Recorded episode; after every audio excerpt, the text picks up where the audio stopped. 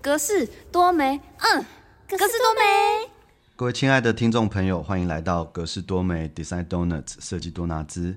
那这几集呢，我们会 focus 在二零二三年的桃园文博会，为大家带来啊每一个场馆它有趣的一些切面。那今天呢，我们所要介绍的是二零二三桃园文博会桃园超有种的一个有趣的子题啊，叫做桃园的声文种。那用声音这件事情来跟大家呃再现一下桃园的文化。那大家都知道，其实桃园有非常多元的这个民族融合啊，有闽南客家，有原民，有新住民。呃，有外省族群，它是一个文化的大熔炉。那大家知道，其实文化有一个很重要的表征，就是语言。那我们怎么样借由各种声音的交织啊，为大家带来一个呃新的聆听或看待桃园的方式？那我们就找找到这个主题中非常重要的的一个好朋友，那我们都叫他。呃，小柯柯志豪，他是非常优秀的这个呃制作人，然后也看获得我们这个金曲奖的这个最佳制作。那请小小柯跟我们大家打个招呼。哎，大家好，我是小柯，柯志豪，耶。OK，那小柯想先问你哦，接受到这个任务，我们那时候有概念就是桃园既然是族群融合嘛，嗯。那族群融合最容易被辨识的，可能就是语言或声音这一块。是。那我们最终的目的是希望啊，帮桃园做一首所谓的这个交响曲。嗯。那交响曲大家知道有非常多的乐器，非常多的的这个声部，有时候会加入合唱。嗯嗯。那你接到这个任务的时候，你是怎么去思考这个语言、声音跟城市的关系？嗯，应该还是。从根本上的桃园去思考啦，因为桃园本来就是一个很复杂多元的一个城市哦。那包括它本来就很多族群，那你有很多族群，相对的语言的状况就会相对复杂。那它跟国际的关系也跟其他都市稍稍不一样，就是它更活泼。还有更多接轨的方式那样，嗯嗯嗯。那其实对创作，对这个创作的角度来讲，其实我觉得还是蛮幸运的啦，因为它等于素材很多嘛。哦，那只是说在这个素材的运作的过程中，我怎么样可以再帮大家理清，或或不要讲理清啦，就是说提供什么样更特别的视角。我我在想的是这个事情啊，所以其实它的它的终端，就是说最后的呈现的可能是一个包括声音、语言、乐器的一个交响的很大的环境，但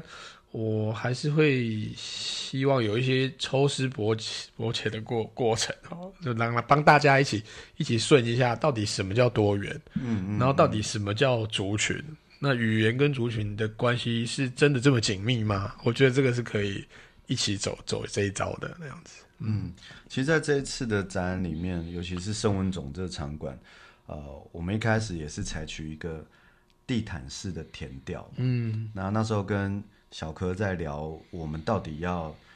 采集什么声音？其实我们分了两个轴线。嗯，一个就是。哦，针对不同的族群，他们的不管是仪式性的的这个有记忆感的声响啊，比如说节庆啊，嗯或者说他们的产业所使用的工具，甚至是乐器。嗯那另一个轴线呢，就是我觉得蛮有趣的，就是一般人在想象，不管是客家、闽南、原民，可能就是会去找地方的耆老，或者是非常这个传统的方式，但是我们这是。找了。各个族群里面新生代的创作人来讨论这个语言跟他的成长甚至创作的关系。那那时候你认为这个所谓的呃创作型的人，他在使用他的母语也好，或者是投射到现代的这个呃，我们回过来讲桃园，那当初是为什么会采用所谓的新生代创作者的声音这件事？这个这个其实就。各自问到一个很重要的事情，这个其实说我想要呼应我前面讲的，嗯，就是说，如果是从长辈的角度来看，其实他有时候会让我们很理所当然的认为，因为他们可能，我最简单的，比方说，呃，可能在日治时代的时候，没有那么大量的越南移民，嗯。所以他们的他们一相对于现在，一定我们一定比他们更庞杂。嗯，那所以我想要就是先，我们先从第一步开始，就是我们现在身处的这个现代到底有多庞杂，先把这个摸一次，然后你就会发现说，哎，原来这些资讯反射出来的，其实所谓的母语，可能不是像我们想的那样。我举一个例子哦，像我我最近在做把奈的唱片，嗯嗯。嗯，然后我们大家都知道，就是他是原住民那样子，可是其实他的母语是台语。为什么呢？因为他的妈妈是阿美族，爸爸是卑南族，所以爸爸跟妈妈的沟通语言不能用主语沟通，因为爸爸妈妈彼此不知道对方的语言，听不懂，所以爸爸妈妈的共同语文是日文。但是因为爸爸妈妈妈他们那时候就是到台南生活，他希望他们的小孩下一辈可以在台南融入这个社会，所以他们选择用台语跟他们小孩讲话。所以班奈其实从小他的第一个语文，一直到他成年，其实是台语。嗯所以他台语讲的非常之好，甚至比他的华语要好。嗯，对，那这大家可能就不晓得这些，就会想说，哎、他是原住民，可是他可能他他当然他现在会讲阿美族语啊，因为他二十几岁之后再重新学那样子。那所以我相信，在台湾的社会里面，所谓的语言跟族群，其实不是我们想的那么片面。因为像我最简单的，比方说像我家，我的我的祖母可能客家人，那她嫁到闽南的家庭之后，她就不讲客语，那她闽南语讲的超好，所以你没办法发现她原本的母语是什么。所以我觉得可能在这一次的展览中，其实有一个有一个观念可以拿出来跟大家分享，或者说这个过程中啊，就是到底什么叫母语？母语是妈妈说的话吗？还是妈妈期待你说的话？或者是母语是血缘吗？对对，就是这个这很多面向，所以我觉得这个其实是可以摊开来，然后这个相对的当然也可以呈现说台湾这个多元到底产生了多种不一样的家庭构成，呃，比方说外省家庭，然后那、跟本省家庭结婚之后，那会不会台语不见？或者是说原住民家庭嫁到外省家庭或者客家家庭，这这其实是很多元的啦，超乎我们想象的多元。尤其现在就有又有外外籍的朋友们，像我跟桃子工作的时候，我觉得其实就就有感觉到他跟他的所谓的母语，我们认知的母语，其实是有阶段性的。员工，他是先先从台湾，然后回到越南，然后越南这样搬来搬去的几个，对他来讲，语言好像是一种阶段性的人生规划，所以其实这也是一种状况。然后像我们这次有找到找到，对，那找到找到是一个语言很天才的人，因为他日文也很好，客语也很好，嗯哦，然后那他是阿美族，那为什么他的客语其实是因为他在客家村落工作过，所以其实他客语非常好。那所以这也是一种现象。那还可以再举一个例子，像我们我们认识那个那个电视主持人张飞，其实他客语也很好，嗯。啊，因为他他的高中是在客家村念的那样子，所以这个这个其实是有趣的啦，我觉得是可以，因为借由这一次的展览，其实可以看到很多一个我们想要呈现的这种所谓的累积到现在的族群的多样跟语文的多样，然后交织出来的结果，那它的所谓的累积跟它往上走的那个脉络，到底是不是这么片面跟单纯的？我觉得在这次展览可以看到。所以我觉得这东西是蛮有趣的，因为大家在进行所谓声音的辨识或语言的辨识的时候，我们会直接进去那个语言本身的所谓的族群的象征象征性这样嗯。但是如果你把他们的那个人生史对，稍微梳理，会发现多元就是他们的，是就就是他们的经历，没错，没错，没错，。没错。那那这是其中一种啦。好，那那我们再换一个视角来看客家，就是说客家有有一些有些朋友曾经讲过啊，就是客家人如果不讲客家话，他就不是客家人，因为他会失去辨识的能力。嗯，这这也是一种视角，就是说他把语言的重要性跟族群是拉到某一种高度上面，这也是一种。但就像你说的，你去梳理每个人的那个状态，你会发现其实他怎么样取得这个语言，其实是有不一样的方式，不见得说是跟族群正相关那样子。对，我记得那时候跟呃涛在聊天，他说其他看 YouTube 是看越南语的，嗯因为他觉得他吸收的更快。哦，对，所以啊可能跟大家想象说，哦，是不是就是一定是跟爸爸妈妈哦都讲嗯啊、那一个族群的语言其实是不一定，不一定嗯。它有时候这个语言也可以借由网络时代，没错没错没错，呃，媒体有非常不一样。嗯。对啊，那如果顺着这个议题再聊到我们在讲所谓多元之声的桃园的一首交响曲这件事情，嗯嗯。那我知道小柯这次有一个很大的任务，就是其其实这次的展览可以跟各位大概说明一下，其实你进到了一个哦所谓的呃声纹种这样的空间里，那我们其实配置了非常多不同的喇叭，嗯。然后这个喇叭呢，它各自会发出不管是语言，或是我们所采集到的，比如说嗯，在做仪式，对对，在做这个热炒的这个对。锅碗的的嗯。敲击声，或者是呃原住民他们在进行伐竹的时候嗯所做这个链锯的声音。嗯那当然也有牵涉到语言。嗯那小柯是怎么样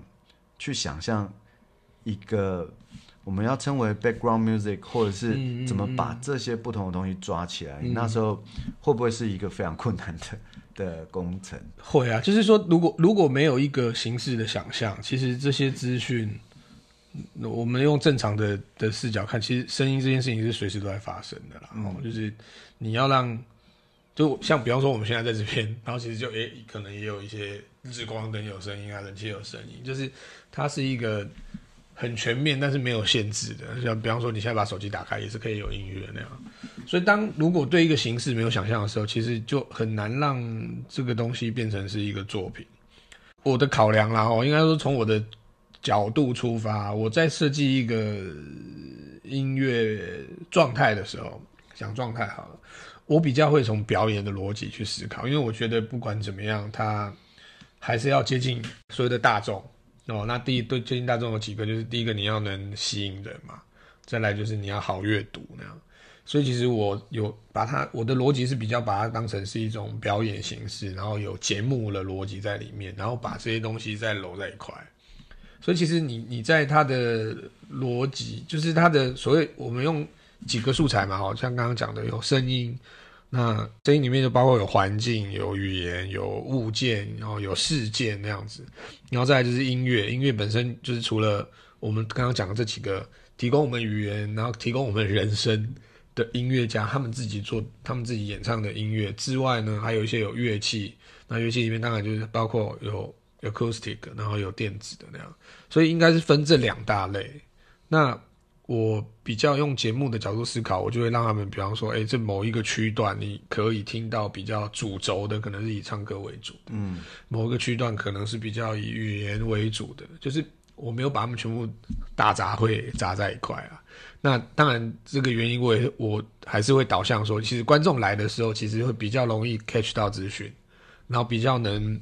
静下来享受一下空间，然后观看一下我们对空间的设计，然后有一些视觉资料，这这样子的概念，在做这个声音声音的处理那样。对，因为其实整个展场的设定，既然是要 focus 在声音，所以呃，在我这边需要负责就是我们怎么样降低视觉的干扰，它比较像是一个很大的容器。嗯，那大家去想象，其实那个声音的容器其实是一个蛮抽象的概念，是，所以其实我们在展览的时候，我们利用了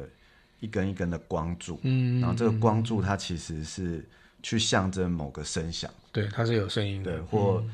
非常呃低调的视觉，它可能是用声波的波形嗯。来暗示抑扬顿挫等等。嗯。那其实这这些设定都会希望让大家回归到一个感官。嗯。其实我是觉得用用声音来认识一座城市这件事情是很直觉的，是，然后你没有看到它是什么，但是对，它它可能呼唤你的记忆没错没错没错，或者说你在某一段你听到一个哎。你有感觉，你会 catch 到一些什么从里面？对，那我觉得每一个人来到这个展场，你一定会找到你自己在对于语言也好或声音的记忆这件事情、嗯一个呃一个特殊的共鸣对点。那我你会有一个 recall 啦，可能在某一个时刻，因为其实声音的表现，它跟视觉上就比较不一样的地方是它需要有时间，因为它有篇幅嘛。你如果没把它听 听完，或者是就是一个瞬间，其实你会错失掉很多资讯那样。所以我觉得这个格子刚刚提到的那个视觉，其实对我来来说是相对重要的，因为它等于是在你在乐听，你需要一个花时间跟需要花篇幅在这个空间里面乐听的时候，其实它是联动的这个音乐的发展样貌。所以它可以让人比较能沉浸在某一个时空里面，我我觉得这个是相对重要的。那我们在看那个展览在规划过程中，小柯这边会负责我们这次找的呃不同的这个创作者，然后去进行一段，不管是他对于自己母语的诠释或什么，那你那时候都是怎么跟他们沟通，说他们到底要唱什么？没有，我就叫他们来听你的啊。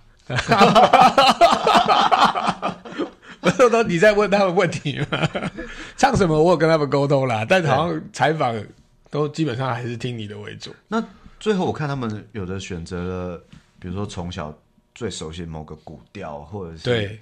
那这东西也是他们自己去去从他基本上我我我当然会希望希望他们自己挖啦，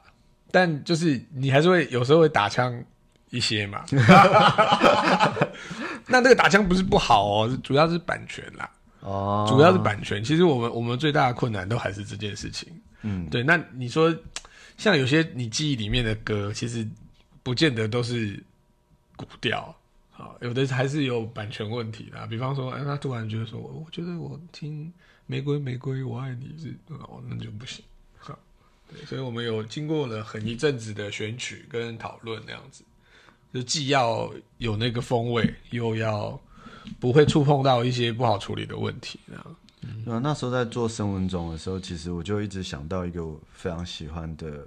乐手，叫苏菲扬这样子。嗯然后他不是有做这个美国五十个 state 的一个计划嘛？对。比如说这一张专辑叫密西根，这张专辑可能叫伊利诺。对。那我觉得这件事情也蛮有趣，就是比如说，可能呃，我们当然也会问我们自己问题，就是说，哎，这真的。就是所谓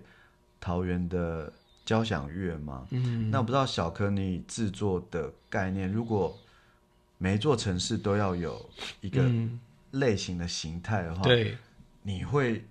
怎么样去思考？因为因为你你提的那个计划是比较它比较大的计划，就是说要完成那样的计划，其实真的要第一要很有才华，对对？第一要很有才华，很有时间那样，因为它等于对一个州。对，然后可能要它要转化成音乐，音音乐啊，那个量就是一首歌、一张专辑，这个其实是完全不一样的工作量那样子。那那如如果是我，我其实因为台湾其实真的，我们你我记不记得我之前有一张图有没有？台湾什么只要讲了一个什么，人家就会知道你是哪里人。比方说什么米老鼠公园。嗯嗯，你记得吗？有张图啊，不然还不然就是有一张图，什么骑摩托车左转，嗯，然后什么不，这是高雄人才会怎么样怎么样？嗯，有一张那个只有在地人才知道的那种，我我觉得我会比较想要类似做这样子的东西，但但因为这样子要让它转化成音乐，其实有点奇怪啦，所以我比较会想要，我其实有想过这个问题，我想要做一个就是每个县市特殊的景点，然后帮他写一首。关于爱情的歌，嗯嗯，就可能约在那边谈恋爱啊，或在那边被抛弃啊，或在那边，哦，比方说有一首歌叫叫什么啊？想不起来，什么当兵只有几粒星？你们听过这个歌吗？嗯嗯嗯，我想看到阮目屎滴，唔敢错。他是在讲哦，他在讲那个台北那个新公园一带有一个护士。他约了一个医生，晚上哦，深夜啊啊是深夜哦，所以他说天上有星星嘛哦，然后嗯不敢独自一个人看看星空，因为一看他就会就会难过，就会老把塞，因为他他他怀了医生的孩子，他约医生来谈判那样子，我觉得就是类似像这样的歌啦哈，啊不然就是像台南有那个什么吉舞 Kim C D，就讲说一个船员送他妈妈一个十字架的脚链。然后就跑了，那样那个船员就跑了，抛弃他母母女的故事，把把把一个感情的记忆跟地景跟地景结合在一块。对，我觉得其实我我下如果下一张计划，我会想要做这样的东西，因为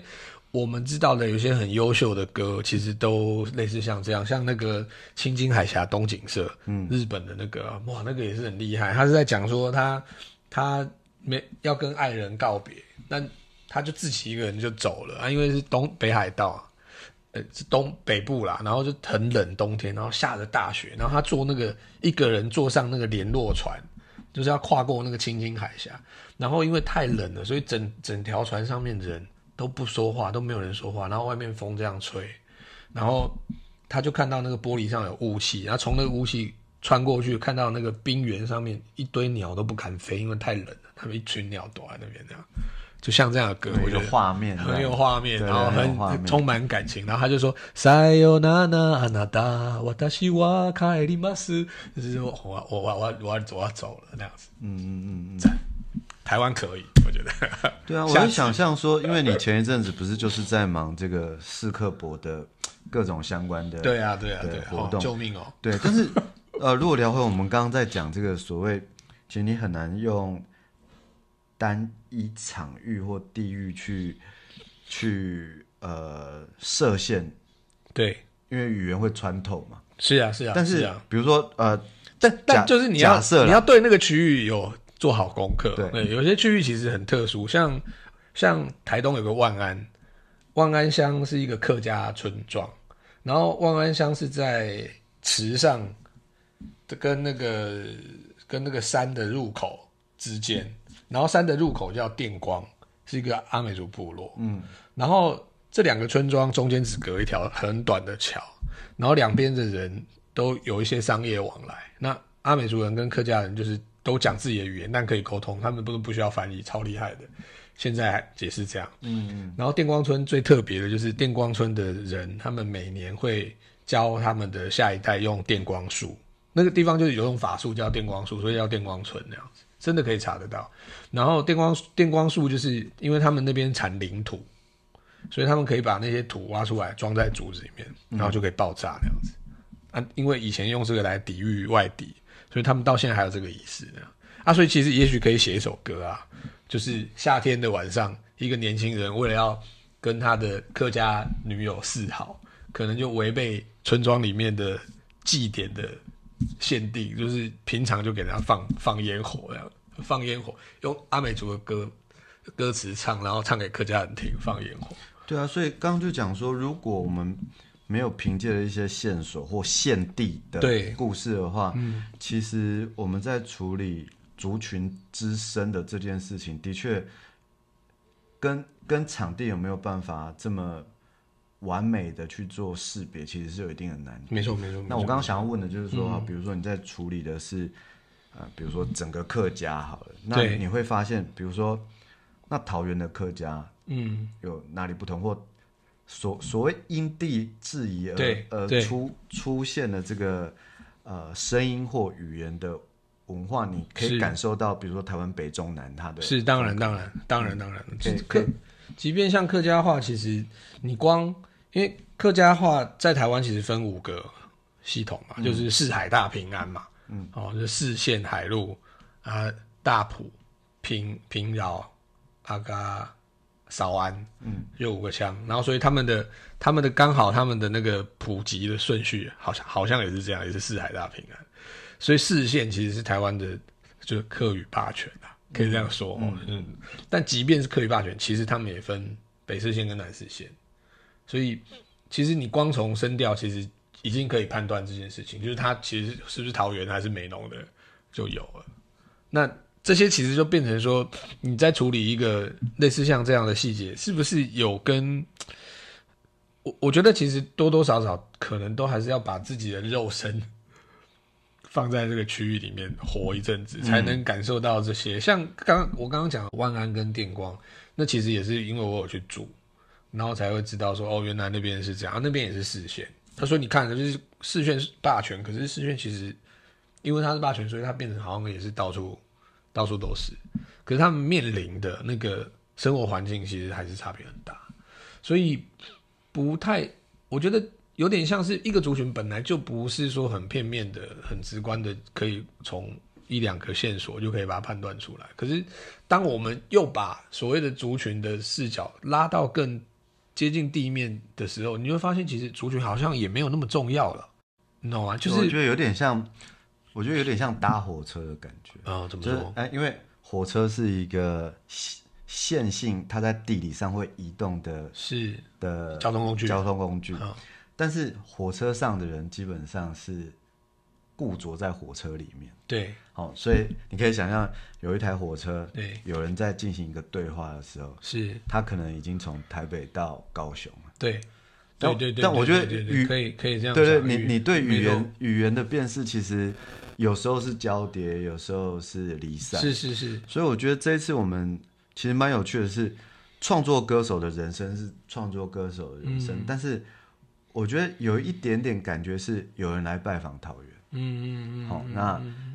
因为我们的采样没错，就是基植在桃园的对。现地。嗯嗯那县地的的采样跟一个可被辨识性的语言，嗯，它所交织而成的，我觉得这就很像我们有时候去拜访没错，啊不同人的家里面，没然后错没错，我们去看一下这样子的东西，它它再现出来的时候是一个怎么样子的声音风景。就是有有时候我一直在想说，多元这两个字，有时候可能也片面了，因为你要其其实每个城市也都是蛮哪件事情不多元，哪个东西不跨界，对不对？其实是都多讲的。那只是说我们到底我们假，因为我比较喜欢有个说法，就是说都是从感情出发啦。就当你从感情出发，其实你你如果去就是去阅读哦，从感情出发去阅读这个当地也好，或者是这个一个朋友，我跟你在聊天也好，其实你能观察细节，它它必然就是一种跨界，然后必然就是它会超，就是它的所谓的那个界限其实是更交错跟跟模糊的。就比方说，我我看到你，你就可能不只是一个策展人啊，你可能还是一个很好的酒友啊，或者 或者是可以等等一下要约一下，可以出去，对，我可以出去胡搞瞎搞，也有可能，这这不晓得。但就是说，他可能不是说只在某一个大标题下面，然后被所谓的要厘清，而是说，既然我们都已经知道它这么的多元跟复杂了，那是不是我们多花一点不一样的视角去阅读它，才能看得到说，哎，这些东西其实交错在一块，就是那个我们生活中真正真正的那个庞杂是什么，然后进而去接受说，哎、其实我们真的就是这么的不一样。对，其实我觉得有时候，尤其是我我们如果把那个城市当成一个投射，我们在做一个展览题目的时候，嗯，呃，我的确会觉得我们的最终呈现，有时候它有点像是一个提醒，对，就是告诉你说，其实有拥有这样子的可能哦，或者说它的确发生了这样的事情，嗯但它当然蛮难去，比如语言这么大的一块，然后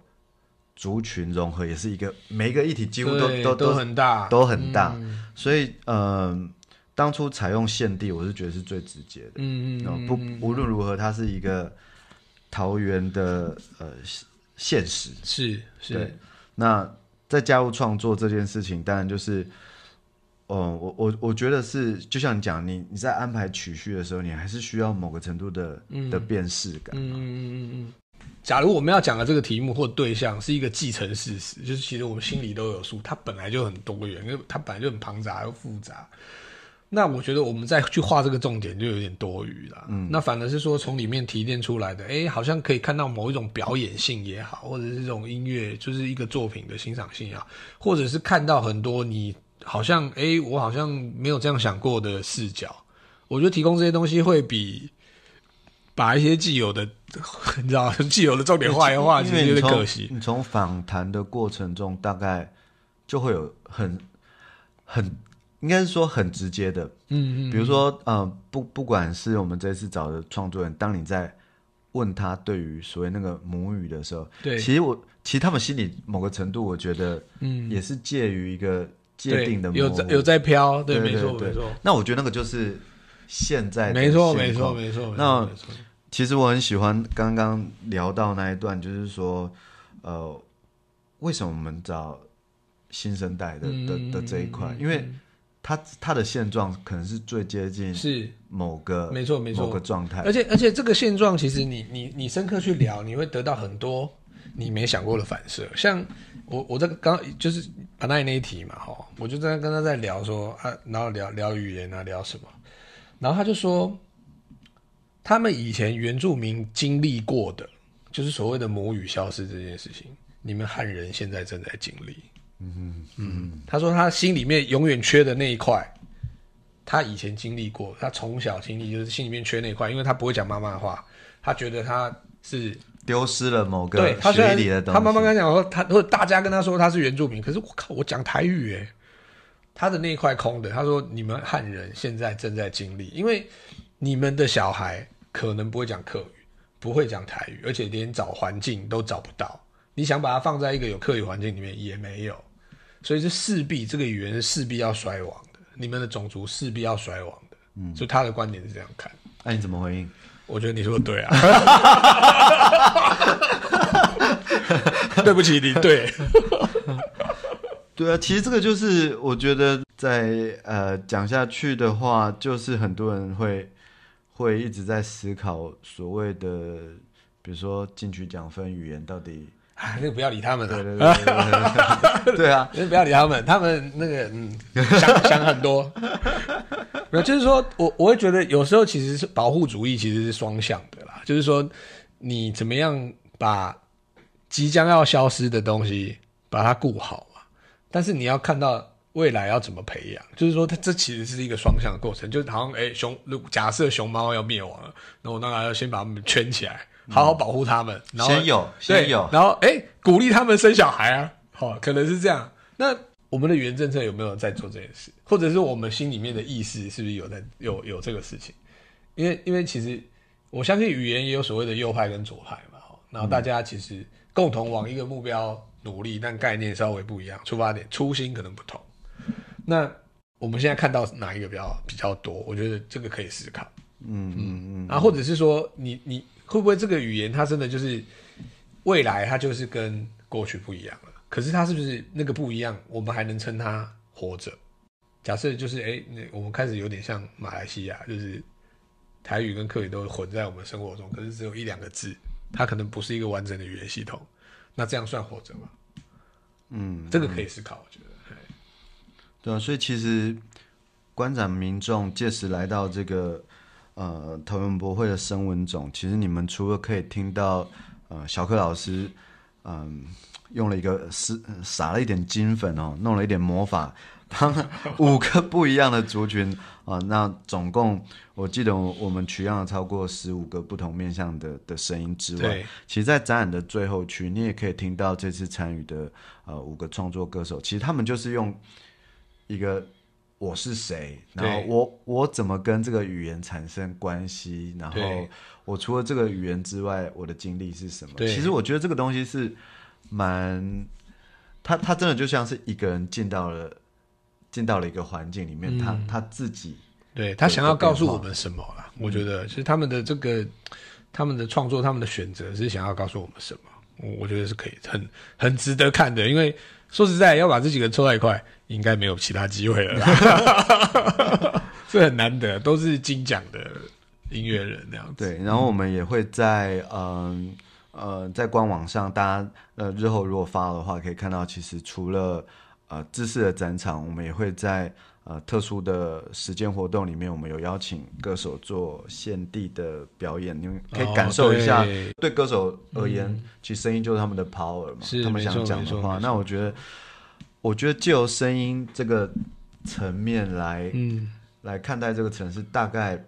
呃，就如同刚刚我们在聊，其实桃园的多元是嗯，既成事实，而且没错没错没错。这个这个可能我觉得也也不只是这个土地耶，其实有趣的事情是，声音反而只是其中的线索。嗯，比如说我嗯我记得我们去录那个打泰拳啊，对以前你看到泰拳表演，你会觉得说那个已经是、嗯呃什么什么力王，力王，透露透露出我 力王是那个力王吗没？有啊，就是我们可以回家了，那个力泰王吗？泰拳嘛，对不对？但你能想象说，哎、泰拳已经在那边有一点像是他们很很重要的的是是，的一个活动，生活中也对，很重要然后大家会去那里学，所以泰拳的声音录制其实重点是让大家知道这个文化在那里产生，比如说像云南打歌也是一样对，对哇，他们居然每天对。那边固定集会、对对对对，固定表演，所以那个声音有点像一个粘着剂吧。没错没错没错，不管是他们不想丢失的，或他们的一个关心，就落地了啦。。我觉得有一种落地了，落地其实就开始长了，那就很值得我我自己啦哈。其实我像因为音乐也常常会有这种所谓的音乐移民，然后比方说你会看到几百年前可能南管，然后因为某些迁移啊什么，就往可能往北亚、啊、往台湾啊、往南亚去啊，然后这诶过了两百年，其实你现在看，哎都长不一样啊。所谓的南管，其实诶大家都跟中国已经不同了。那连像北管相关的也是一样的状况，清乐跑到日本变清乐啊，来到台湾就是庙会很多，所以他们的使用方式跟生活的结合的状态，让他的音乐已经有点不同，嗯或者是说也变成台湾味了，有点像我们去吃路边的现在什么什么越越南餐厅吗？其实他们都调过台湾的人口味。嗯，哦，我看他们那个或是一兰拉面在台北吃，哎、对，为了台湾人都会稍微稍微有点调整那样，所以其实都都是这样的啦。我觉得那泰拳，我觉得超想看的啊，就是来到台湾到底会变怎样？再再过日子应该可以发展成台湾味的泰拳，我觉得。嗯，就招式可能有一点小幅度的。台味 台味的招式，然后就